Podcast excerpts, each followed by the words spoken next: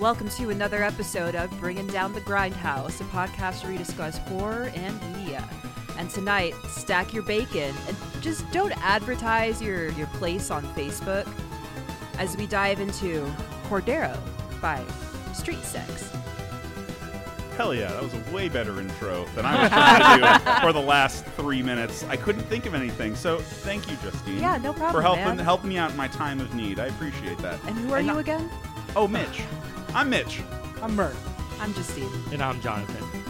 As Oh. you could tell, we've been having a little bit of a rough start there. I think we Yeah, had to restart this intro like three or four times. Yeah, absolutely. I don't know what it is. I just I had I got nothing. I got nothing for this one, and it was not okay. Hey, Well- sometimes our mojo is just not popping. But That's you know, okay. But you know, Justine showed up, and she didn't just do it to help me, but she did it to help us, the Aw. Uh, podcast, it, it was out of love. out of love. So Cordero, this is well, I'll get into a little bit of backstory. So the pandemic happened, and bands Ah. had to figure out how to get a little extra moolah because shows aren't a thing and merch isn't really selling. So you got a lot of creative outlets firing off from a lot of different artists. So this one is Street Sects. They're a Texas-based noise experimental industrial type band. I, I was able to actually catch them live a couple times, and they play a really good show. Um, they have two albums, both on the Flenser, which is based in San Francisco. Uh, their live shows consist of three smoke machines, gallons of smoke, and strobe lights that go to really high BPMs to a point where people have had seizures at their shows. Oh my god. Uh, they've had the, the fire department called because the fire department thinks that the building is on fire because of the smoke. and um, I witnessed this once at a venue called 1720 in Los Angeles. Uh, they opened up for horror as well as Three Teeth, two other industrial bands that are really good. Uh, they came out with a chainsaw mid set without a chain and we're just going for it. and it was really awesome. And then I got to see an intimate setting at Title TK, uh, a fucking venue out here in El Cajon, right right down the street from here. Uh, This isn't El Cajon. We're nowhere near El Cajon. El here. Cajon Boulevard. Oh, Boulevard. Yeah, yeah, yeah. El Cajon Boulevard, just right down the street from here. Just a tiny ass room. So much so that the singer was right next to me screaming. I couldn't see two feet in front of him, and I was hallucinating from the strobe lights. Oh jeez. Ah. So these guys like they're they're very creative in what they do. They they make their music all through samples. So they make their own samples or they get it from the internet or from horror movies and they make music around it. And I kind of got onto the scene when they released their 2016 album End Position on the Flenser and uh, it was a critically acclaimed album because of the experimentation in that. Um, I noticed that every time that I got a vinyl from them, that they would have snippets of a story or a piece of a story that the main singer slash uh, lyricist Leo, um, shoot, I totally capped on the name. I have I, I've had it this entire time. I got it. Leo, the author, right? Uh, yes, it is Leo Ashline, also the best D and D name ever. That- honestly, yeah. right? It's really good, as well as Shaun Ringsmuth. But Leo, uh, Leo Ashline, he would always put these snippets in there, and it was all creative writing kind of stuff. I believe it's supposed to tell an overarching story between them because these were included in the Gentrification uh, series, which is a series of EPs that they've been releasing for years, as well as their two main full lengths. So I always knew that there was a creative uh, guys behind it. So in this Cordero, it is a audiobook that is an hour long. It is available only on their Bandcamp for the low price of ten dollars. So if you'd like to support them and check it out, go check out their Bandcamp where it's up right now. The piece is also accompanied with, um, I guess, music and atmosphere by the electronics person, uh, Shaun Ringsmuth, and it Mhm. adds a really big A element lot. to it. I'm kind of sad because I only read the story. I didn't actually listen to it like you guys did. So I feel like I had a completely different experience of it. And I'm going to go back and listen to it. Yeah. I know it spooked the hell out of John, though. Oh, it spooked the hell out of all of us. Oh yeah, Yeah. no, I was I was definitely uh, at work on my lunch listening to this, and I jumped when he does the scream Yeah. that Cordero makes at him while he's running. Ugh. He does the scream, and he, and it's just like so sudden. I just was like, okay, fuck. I was gonna relax, and now I cannot. So I was listening to my in my car and uh shoot, dude, the maps came up and was like turn left and I was like I jumped out of my seat, dude, when that happened. And uh, just the scream itself, because uh, Leo does the, the harsh vocals in the project, Oh, so yeah. you know he could scream. Oh yeah. And and when it hits, he he does a good one. I, I remember I, I just hopped out of the shower and Jonathan had been listening to it for a little bit. And I come out and he's like, by the way, um, there's there's a scream in this and it's it's unsettling. So Right. just trigger warning. if you guys get spooked by loud noises and you listen to the recording, expect loud noises. This uh this story is pretty original, I'd say. It's it's a very modern kind of story because we're dealing with a person putting up their um their listing for a place on Facebook as well as other outlets such as Craigslist. Yeah, so was it that this guy owned like a house and he was renting out a room in the house or was it like an apartment? It was more like a small house behind a house, kind of Oh, like a yeah, like a s- guest s- house Yeah, like a guest house. Yeah, and he he kind of describes himself as sort of just scraping by, like he's just Yeah. barely able to afford rent. So he figured, hey, I'm gonna take the burden off these bills and get someone in here. Why not? Need a roommate? Let's do it. And the other people who'd lived there before were like not very contributive to the house, and they yeah, kind of. I'm sure we've all encountered Yeah. roommates like this. Oh, of course. I've probably been that roommate at one point or another. yeah. It's a what kind of roommate were you? The one that sta- stacks bacon or the one that doesn't pay rent? ooh. Actually, neither of those things. Oh. Though I have been the one that cooked bacon. Ah, but not really. No, I'm I'm kind of the guy that like I'll like take the plate. I well, this was a bad habit of mine, but it would be like taking the plates into my room and eating in there while I'm watching or playing games or something. Yeah. And then they just start to accumulate, and I don't know how that happened. Maybe it's just my inability to assess my surroundings and like do that. But I've gotten better. I swear.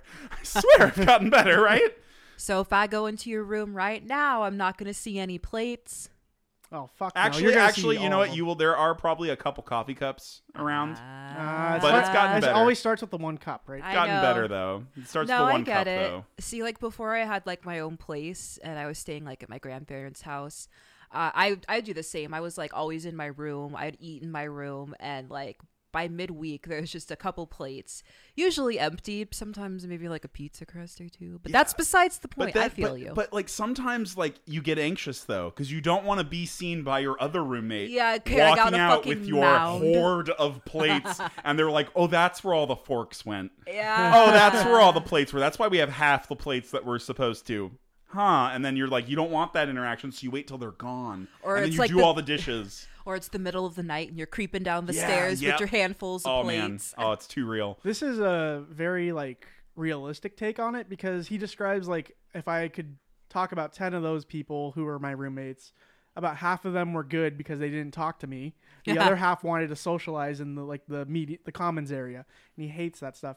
I, d- I was trying to go through this review without saying the word nihilistic, so I'm going to keep trying to do that. He the main character is like very secluded, Yeah. very like trying to keep to themselves. They have their own things. They could care what the f- whatever the fuck you're doing. Introverted. Introverted. Correct. Yeah. Although there was like one moment where he did go out to socialize and felt good, but overall, like he doesn't really seem to want to have people around, especially not in his home, because it doesn't seem like he has people over. He goes to see people if he does. Right. And uh, that's the thing. He also worked from home Yeah, too, which was like a very COVID kind of thing. yeah, he's very homebody. Yeah. Um, and so he puts this listing up, and he gets a, a text or a, a message on Facebook from someone in his message requests, because we all know in Facebook, if you're not friends with them, they go Yeah. straight to there, and uh, it says, "I'll take the room," and that was it. And so they, he kind of invites this guy over, and it doesn't seem off, but the guy looks at the room in two seconds and says, "I'll take the room." And because he needed the rent that month, proceeds to go in with this roommate, and his name is Cordero. Cordero Ramirez, I Could- think. Yep, Cordero Ramirez, and everything seems normal for the first week, and then it happens. It starts with the bacon. The bacon. And and the thing is, this is this is why I think the uh, the narration and the sounds come into play because you can hear some cracks of, of like bacon popping. You can also hear like doors and other hinges as well. So you could feel you feel like you're in the space with the main character. There's definitely a lot of like sensory addition into this story, on top of like the amazing soundtrack and uh, auto audible recordings that go with this. There's also like the imagery. I feel like bacon is like something everybody knows. Everybody knows what cooking bacon smells like. And like it's the smells in this story that I feel like are really prevalent. The smell of bacon and later on the smell of rot and piss. and empty beer cans and cigarette smoke Yeah. that stains the air. Mm-hmm. this is sort of a uh, I guess I guess you would say an, an example says I did not read it and Justine was the I think the only one of us that actually sat down and just read the whole thing instead Right. of listening to it. Um, I, I would say that that's pretty phenomenal that it was able to create those sensory details to you while you were reading it, Yeah. which is a very different. Like, so I'm very interested to hear a lot of your takes for this one since you actually read it instead of just listening, of course. But the listening itself is is its own special experience. It reminded Yeah, me kind of like definitely. radio shows. Oh, kind of like Ooh. um that you were you said his name last time. Uh, Uh, there's like there's like um like uh, I don't know what's the Orson Welles. That's what yeah it was. Orson Welles yeah, yeah I thought it yeah, was yeah. H.G. Wells. H.G. Wells yeah Yes, he- H- He H.G. did Wells. War of the Worlds. War of the Worlds yeah That it's was kind read of like through that the sort of radio, sort of yeah. thing Wasn't Orson Welles the guy that did the radio show for it though? No, No, wait. he was an author on his own. No, okay, so I'm trying to remember the I'll bring up the author for or the guy that did the radio show where people thought they were getting invaded. that's that's War of the Worlds Yeah, and it's H.G. Wells is the but I'm name of talking about the narrator for that. That was back in oh the 30s. narrator for it I have no in- idea, I, yeah. actually you they know they also use um, some sounds soundscapes as well in that. Um, but yeah, the entire premise is is pretty pretty realistic because you're getting you know a new roommate and just dealing with their weird shit that slowly creeps up. And they talk about this like you could see the cracks because they present themselves so cleanly at first. And he even made note of that in the beginning when he was talking about his past roommates, is how they always put their best foot forward when they first meet you, but then as they start to relax, you start to see more flaws in their personality and things that kind of turn you off. Right. And even so like wanting to kick them out or find a new roommate entirely. Yeah. Um I mean filling up my fridge with nothing but bacon and moving all my crap aside the audacity Honestly, I was already angry too. Right, I- exactly. I Welcome back, John. Yeah. Oh, right. I had to uh, sneak away to the bathroom real quick. yeah understood that, no, that, make, that makes absolute sense you know drinking your water and whatnot Mm-mm. Um. So so I I read it and I listened to it. Um. It was funny because I, I was listening to it and then the scream happened. I got spooked. I stopped listening to it. Started reading it and I was like, well, I have to listen to the rest of it. And then I, I listened to the rest of it and it's really good both ways. Like the the writing is good. I liked the descriptive pieces that you would get when you when you talk about the the dude just being creepy, like staring through his window like in the middle of the night is so unsettling. And then like him not being able to do anything about it really yeah. as he's like running around the house. The guy's like running around all day, which is even weirder. That Yeah. that was a part that freaked me out. just Yeah. nonstop, like isn't tired. Like so he obviously hunts people. Like this is his game. So, so it like makes me wonder, yeah. like, is Cordero even a human? No. Probably not. I'm gonna say no, just because of the weird diet and just like unusual amount of I was exercise. I was speculating werewolf. Same I was, thinking totally that thinking too, and that I thought that's where they were gonna go with this: is that he's a werewolf. Because when he's eating nothing but meat, granted, he does cook the meat, which was a little like Right. off of what typical werewolf diet would be. Not that I know what a werewolf diet is. Anyways, that and then running back and forth constantly. That that part is Like probably one of the most unsettling things because he goes in at noon and he just sees Cordero and he, he he's like, Oh, he's just exercising. Okay. And yeah. he's running at the edge of the forest, which is like near the back of their like small like house. yeah. And so then he leaves and goes and gets drinks with his friends and looks out and sees them again. Just nonstop sprinting. nonstop I think sprinting. He said he'd been running for what, like ten hours straight. Yeah. And that I think the the scariest part is the descriptor for it is uh he goes, Cordero, what the fuck are you doing? It's so loud Yeah. when that part happens. But it's also like you can tell the mic's not quite in front of him. Yeah. So, but it's still a, a jarring moment. Cordero, what the fuck are you doing? yeah, it's one of those And- moments. like that. He he describes Cordero as a very fit and smaller man, but very built. Yeah. And he was like, I you really noticeably muscular. when people work out, you see them breathing. And the big descriptor here was Yeah. that there was no It's just a breath, statue. no no like hunch of the shoulders up and down, just and then that scream. The creepy old lady with him is also very disturbing. Oh, Supposedly man. Slenderman esque with a smile that goes all the way up to like her gums because she had no teeth. So just a huge grin. I, I, I, remember like watching, I think it was like Ghost Hunters or something when I was really young, and this was before I really got into horror. And there's one ghost that because you know they, they'll make like little images of what the Oh, ghost right. might have looked like, and one was of basically like a big floating head that had very similar descriptions to this woman. So like hearing that description made my stomach churn. Like they said she had a head that was probably twice as big as like a normal Ooh. head. And then everything was sagging so much that her face looked like impossibly long. Yeah, they like threw some skin on her head is what it, is what it looked like. you could see the creases. It's almost as if her jaw is about to fall off. And her eyes were just black holes. Ooh. Like they weren't even eyes, just sockets of void darkness. Another another thing that is scary is uh like the the hurt sound that he hears uh prior to Cordero even moving in. Oh yeah, he like said it sounded like a hum coming through like a Walkman, kind of distorted, like the tape's all fucked up. And it comes right up to his door. yeah, there's some great uh, audio production for these moments because there's actually differences in what you're hearing as Ooh. the story progresses. And so, like, as it gets later, the tension really starts building as he's going to figure out what's in this house. Like, where are they going? Why are they like, why do they have addresses for all these people? Like, there's just so much mystery to it. maybe Mur can shed light on what you call the creepy squeaks, or what I call the creepy squeaks. You know, the like the Yeah. like that. That that I don't know what you call that at all. I have no idea what. They're just They're, they're just sound effects, they're, I guess. they're but- pad synthesizers. Ba- Oh, I. I would I, I would suspect, and just like you're playing those discordant chords and just raising up the tension with it. Yeah. Um, I know the thing that scares me the most is these guys are based out of Austin, Texas. Oh, So like knowing that they live there and like they made a story, they probably know the streets that they like yeah, wrote in the story like as a well. Legit place. There, I mean, if you know anything about like rural Texas, they have tons of these houses that are just off in the back and on these off center roads. yeah. and so it, it's a total a totally believable setting for the uh, story. And uh, after Cordero does a scream and runs into it, the forest, that's when things get like they take a turn. Things get a little weird. They get spooky. Yeah. It's like, well, you get like you immediately get the impression ba- based on the stuff he finds in the house that they're just straight up kidnapping people.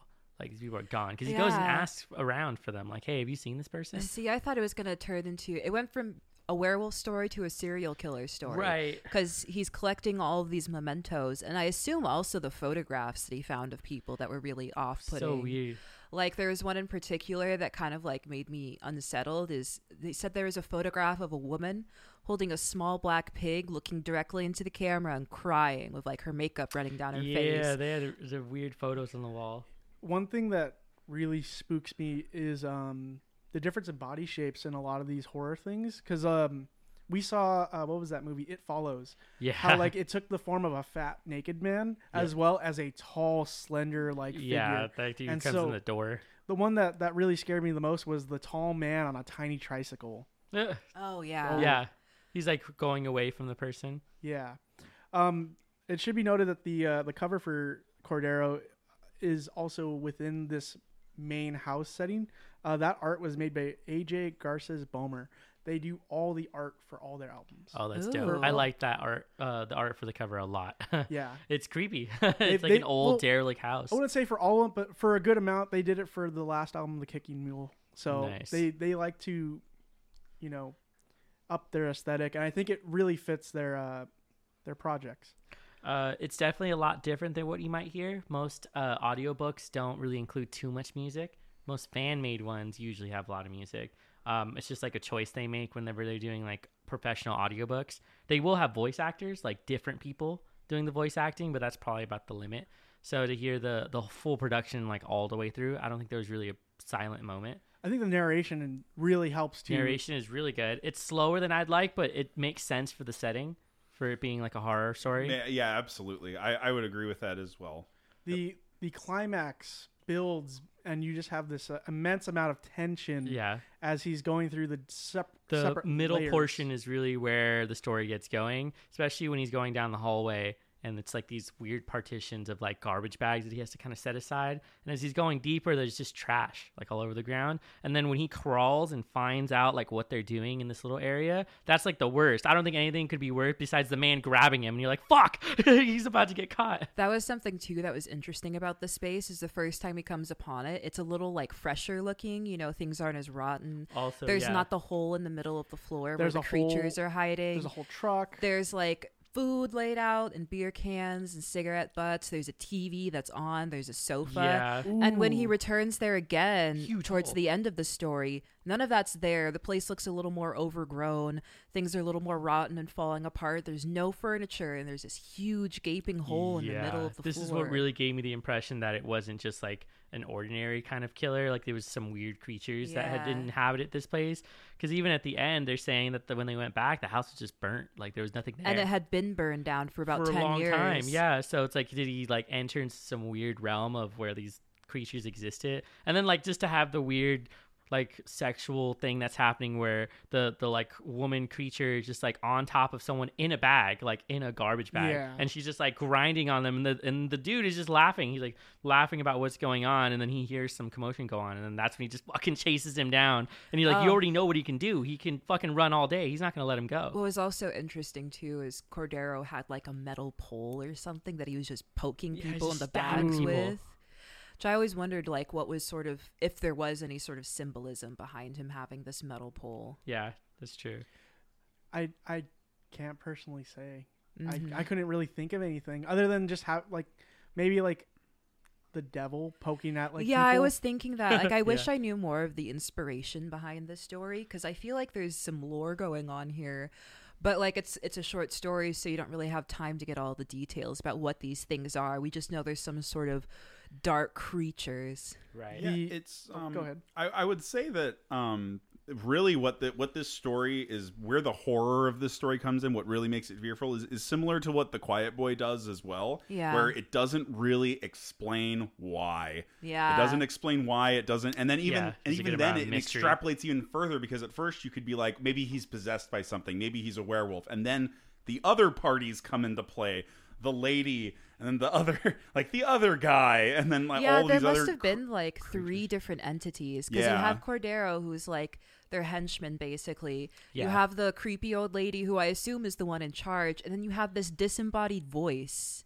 yeah that's just true, humming huh? and following him around because the voice is separate from the other yeah, two. true. it did talk to him in in the, the the first encounter in the house too. Like, what are you doing? And they use a like a computerized voice for Ooh, that. that was good. Yeah. That's really good. Yeah. Also, interesting that you mentioned that there are the different entities for that. So I, I hadn't really considered that there was a separate thing. That it was something they might be projecting onto the area, but it could be something you entirely know- different. I kind of like the idea of like a hag cult, Oh, but like a geez. really weird one, like Yeah. extra weird. Like- What if Cordero is like some sort of shapeshifter? or he's like a golem or something Yeah. I that can loves see to eat happening. bacon. what a weirdo. Yeah. He needs to eat flesh really- to sustain his body. That's why he eats so much meat. He really struck me as like a sort of like a reaper kind of. Like Yeah. he'd be the one who collected all of these people for them and then Yeah. you know there was the, the old lady and then maybe there was something that was like not it didn't have a body. It was kind of just like always around and so it was kind of monitoring what was going on. Mm-hmm. So, the corkboard with the keys, that shit's unsettling to me. Mm-hmm. The fact that like he has been um, moving around from place to place as a guy, like just coming into people's life to be their roommate, and then slowly bringing them down to that house. Oh yeah, like Yep. how our protagonist here was smart enough to take some evidence with him, Right. Because you know these keys all have the addresses on them, so he, he goes to grabbed one his of own to check if yeah, they were his own key was there too of his address, and he so he went to one of these addresses and asked about the person, and I guess the person that lived there had been gone for a while, but uh, shortly before they went missing, they got a new roommate who you know he asked a neighbor and described pretty much what Cordero looks like And the car he drives. and the car he drives, which is interesting that he drives a car in the first place. Oh man. Although I think the neighbor also said that he never really saw the car leave the driveway. yeah. just just running back and forth, waiting for him to get ready. Mm, Jesus. Jeez. Um, another thing that also was unsettling was the uh, the picture of the the woman Tran. Uh, oh yeah. Finding the the Polaroid in the bush. Oh yeah, that's And then- right. Later having to bring that evidence to police. I don't know how this guy didn't get incarcerated. Yeah, because they were like, "What the fuck? You did it!" Like, they're pretty. They, I wouldn't be surprised if they blamed him for stuff. That was another thing, uh, referring to our last episode where we talked about the quiet boy. Something that I was wondering too, because I feel like in this situation, when a whole family gets murdered and there's a lot of uncertain circumstances around it, but this little kid is still here and hasn't told anyone, I don't know why they didn't first, like, suspect that maybe this little kid did it, you know? Right. And same thing with our protagonist in this story is the cops kind of just like believed his story and didn't seem to suspect him as a suspect. The thing is, they they describe the area as like these bodies are like fresher, but the dirt itself has not been moved. Yeah, which is interesting. They So- they really changed up the area they were in. It's a very supernatural kind of occurrence. Um, what's also pretty scary is the fact. I mean, not scary, but he had to go through rigorous amounts of like interviews, yeah. probably like at least ten days worth of just trying to explain to police that he is not the murderer. it's not me. Um, I did like the idea that uh, they may have moved on to a different area. They're very much like this weird traveling carnival type shit, where like they, they find an area and start hunting people, and then when they start getting suspected, they're gonna just go somewhere else, and no one That's has any why answers. I really liked your idea of it being like sort of a, another dimension sort of thing. Yeah, I felt like they were coming in. So like, there's the what is it? Um, something evil this way comes is like Yeah. that. It, it touches on that idea that the carnival itself is like they exist only within that time period, and then they Uh-huh. move to a different area, and people don't have any memories of it. so, so could you possibly say that like maybe the Cordero house is something that moves itself? yeah, I It's would think like, so. Um, I a like Baba idea. Yaga. Yeah. You know, the Baba Yaga is a Yeah. Russian Yeah. cryptid. has like An old woman that lives in a house that has like chicken legs. What if it's something kind of like that? Because she's been known to eat people, and she's like an old hag, or appears as such. yeah. I haven't really heard much about a Baba Yaga hunting with other sort of creatures, Right, but like it could be some sort of influence there. Could be other weird cryptids that kind of got a different treatment on, Yeah. on what you're seeing there. And even so, this this character, this main protagonist, he moves far the fuck away from Texas, man. He goes all the way to I to love New that. York. He's like all the way in the city. He's like, I'm never going back to the And- like. I'm never leaving the city. My- Never have another roommate. The, the flavor, like on top, just I don't want a fucking apartment with a window seal because I don't want a chance of anyone coming through the fucking Yeah, window. dude, I'd freak you out. R- Made the right move. I did appreciate him going and like prepping himself, getting like tools. After Get a having a, bat. couple shots of vodka, You know, it's like one of those uh, horror movie moments where like you see them just getting ready to like fight whatever it is, and he goes in, he's like, nope, and just like runs Never out. mind, he's like, I'm like, man, I didn't drink this." enough before I came Holy here. shit! Yeah, I would have fucking ran away from that too. That's uh, especially with the dude who's like reaching out to be like, ah, save me, and you're like, oh fuck, there's people on the walls. How many people are buried in this on this uh, entryway that you're going into? You know, and all those items probably are from victims. yeah, exactly. most So who knows how long they've been there? I for an hour, I think it, or an hour or like a short read, I think it it presented itself very well. I think it did well. My only critique is that I feel like it should have started later, so I Mhm. didn't need the whole intro bit. yeah, where it's uh, kind of like a flashback. Yeah, especially because it's a short story already, so you should really just start in the shit. Like you really should have started like first night of the scare, and it's like you didn't even have to go through the interview. You could just be like, I just interviewed this guy, I don't know about him, and then the first night something happens, and that would have been a great start because then you have more room for an ending. Because I feel like the ending just fell off.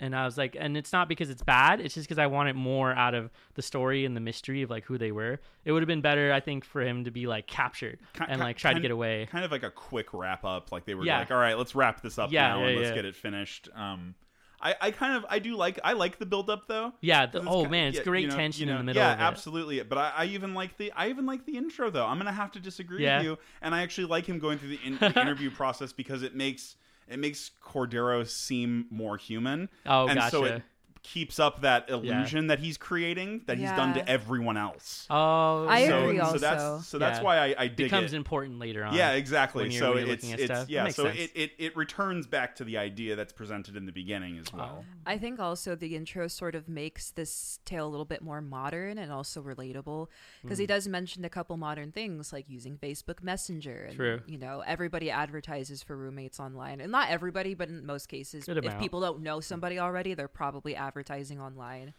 And like, it kind of puts yourself into the story, you know, because you can see yourself in this sort of situation. I'm sure we, we've all had to go through trying to find roommates and having awful roommates. but Right. I what if one of those roommates was actually a uh, adversary. a supernatural entity. I know for real. I I'm- did actually. I was hoping that at the end, uh, someone would just show up anyway. Like he- he's like leaving his door to go get his mail or something, and they're in the hallway, and you're like, "Oh fuck!" It was Cordero. Yeah. Dun, dun, dun, dun, And he no, just, what like, just runs see him. down the yeah, I was hallway, and you're you like, see him "Oh, running down the fuck." hall or down or, the street. Or, or you know, you could just say um, he gets a knock on the door and he looks through the peephole and just sees a black figure with white eyes. Yeah, that'd be good too. Something like that would have been great because it's like sort of inescapable. But uh, but uh, good for the character for getting away. I was like, yes, he's safe. Like he was, I was rooting for him. So I, was, we I were was like, rooting for you. Right, We were all rooting for you. Yeah, we were all like, "Yeah, I hate shitty roommates too, dude. You fucking get yours, homie. It's you got it." Well, You know? well, that's the thing. Like, I think one of the best things for a writer, even if they like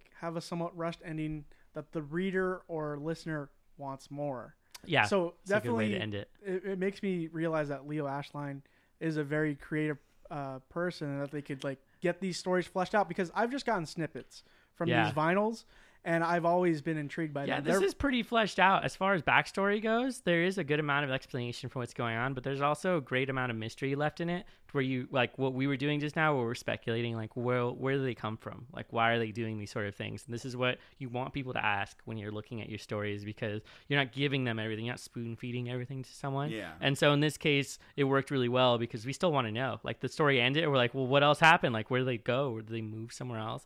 And so in that way, it works really well. I I really hope that uh, Street Sects makes more of these. Yeah, this will be dope if they keep doing that. That audio production was so good. Yeah, that's the thing. Like they're they're known for their music, but they they put this up on their Bandcamp for ten dollars. I'm going to advertise it again because it's great. Yeah. um, just during the pandemic, and uh, I have always wanted to talk about it on the podcast, dope. and so I thought it would be a perfect time because we're doing our literature episode, Yeah. and it just makes me want more from them. So I think that's always a good thing after you come out of something like that. Yep. Definitely. What would you guys rate this? Mm. So I only read this story. I didn't actually listen to it. And from a reading standpoint, like I thought it was really interesting. I'm probably going to give it like about a 7. My reasoning is typically when I read things, I'm like really into illustrative writing. And I feel like this story did have some really good illustrative moments as I was mentioning before about like the sensory feelings you get from reading this. Overall like the writing is pretty like direct and straightforward although it's peppered with these moments of descriptive sensory like the smells the sights the sounds that you'll get. But i do feel like there were some por- some parts that could have been further developed especially the ending and some little in between moments. I just wanted a little bit more from it, but that doesn't mean I don't think the story is fantastic. And I think if I had listened to it as well, my rating would be a lot higher because from what I'm hearing, this recording must have been really dope. and it was. it was quite dope indeed. Um, oh yes. Um, the I, I would say that uh, after listening to it and then knowing that it's also like like a noise band, it's very cool to see them kind of stepping outside of their boundaries, and that's why. I think that the story itself, I would firmly put it at a seven, but it bumps up to an eight for me. Just because they're stepping outside their boundaries and they're using their musical talents to create something totally different than what they typically do. And i really I, I really admire them for that and for them to be find something creative to put out there to support their project um in a time when it's very difficult to do that Yeah. when it was very difficult Props to them for branching out. absolutely yeah absolutely like very and and, and the actual literative piece itself is very good yeah, and and it's super interesting to read. and yeah and the uh, the sounds and everything just make it that much more intense and horrifying and they they definitely hit the mark with what they were trying to do for sure I'm gonna give this a nine because those are my boys. Ah, yeah. I started my project because I, I really like them. Hell yeah. So they're You're talking big- about Gunshot Wound? Gunshot Wound. Yeah, they're they're a very big inspiration. They're just like one of those bands that made me want to make that style of music. So, uh, hearing them go from uh, their first album to all these EPs and splits uh, to just like Mitch said, making a horror production audiobook. Um, it made me realize that all the snippets and that I've been reading were going to accumulate to something, and that something was fantastic Yeah. And so I want to see more from that. The story itself, though, I think it's it's perfect example of like building tension. My hair was up a lot um listening to this in the car. yeah, I- for real. And then I told I was telling later uh, before, but when my maps would go turn left here, I fucking jumped. Oh, yeah, the sound scared you. Yeah, uh, yeah. So uh, it's a very good uh, audio like sequence, and for them, I give them an eight. I'm gonna give it an eight or an eight point five and offer uh, some positive criticism. I think the story is really good in the middle. Like, do not touch the middle because the tension that's growing when he is traveling through the tunnel, he's figuring out who they are and what they're doing is fantastic. I think it needs to be sharpened. I think the the story needs to be edited once or twice over, cut out things that you really don't need in it, and you'll start getting moments that are gonna all connect together. Because the story structure kind of broke for me a little bit as I was going through it, and they didn't connect well. But that middle section had me; it was gripping. You're watching it or you're listening to it, and you it felt like I know I knew what was going on because it's descriptive, and you had the soundscape to go along with it. So it was really impressive as far as like an audio production point of view. And then the story itself goes well with it, so it needs it needs to just be sharpened a little bit. And I think it'll be a really good piece once it's done. Uh, I do have a question before we wrap things up. Uh, Mur, uh, correct me if I'm wrong, but it's the vocalist that's that's reading it, right? Yeah, Correct. All right, so he has a great voice. For Yeah, what a great A narration Great voice, yeah. narration voice. Absolutely. So, bro, keep up what you're doing. yeah, Yeah. definitely keep doing narration. Yeah, No you got the voice man. for it. All- all also, gas. that no mistakes, none that I could find in the in the recording, and it seemed to me That that, it we was heard. a single. Yeah, right. it, it seemed like it was a single piece of recording, which is great editing. You you could not tell where he cut it if he had to. So I think you know it helps to have the music. I think in the background, but it, it worked really well. I think so. High rating. Hell yeah. Well, I think that's pretty much all we got for that. Street Sects Cordero, You ten dollars on their Bandcamp. check it out. Check them out. Also check out their music. I highly recommend their first album, End Position, and the entire Gentrification series. it is a series of EPs that all talk about different subjects. Nice. Very sweet. I'm gonna walk us out. Grab your coats, everybody. Wait, I left my keys in the bathroom. Give me a second. shit. Grab the pit vipers, babe. Yeah. Bring, bring all the cats. Bring the cats. They have to go with us too. the Kiki. Get the cats smoking jackets Baby, smoking jackets. for the cats. get them little helmets. Yeah, little helmets too. Dude, yeah. Little sword. All right, we're all ready. Yeah. All right. We are bringing down the Grindhouse, a podcast that discusses horror in media. Make sure to check out our Patreon, where you could donate two dollars a month to get a horror piece of media recommended to us. We will take it into consideration when making our episodes. Also, check us out on our social medias. We have the Facebooks, the Twitters, and the Instagrams. Yes. Also, check out our merch. Merch. We have a Teespring. We have T-shirts as well as hats. Want to put some new designs up there. So, I'd like to thank everyone for coming out.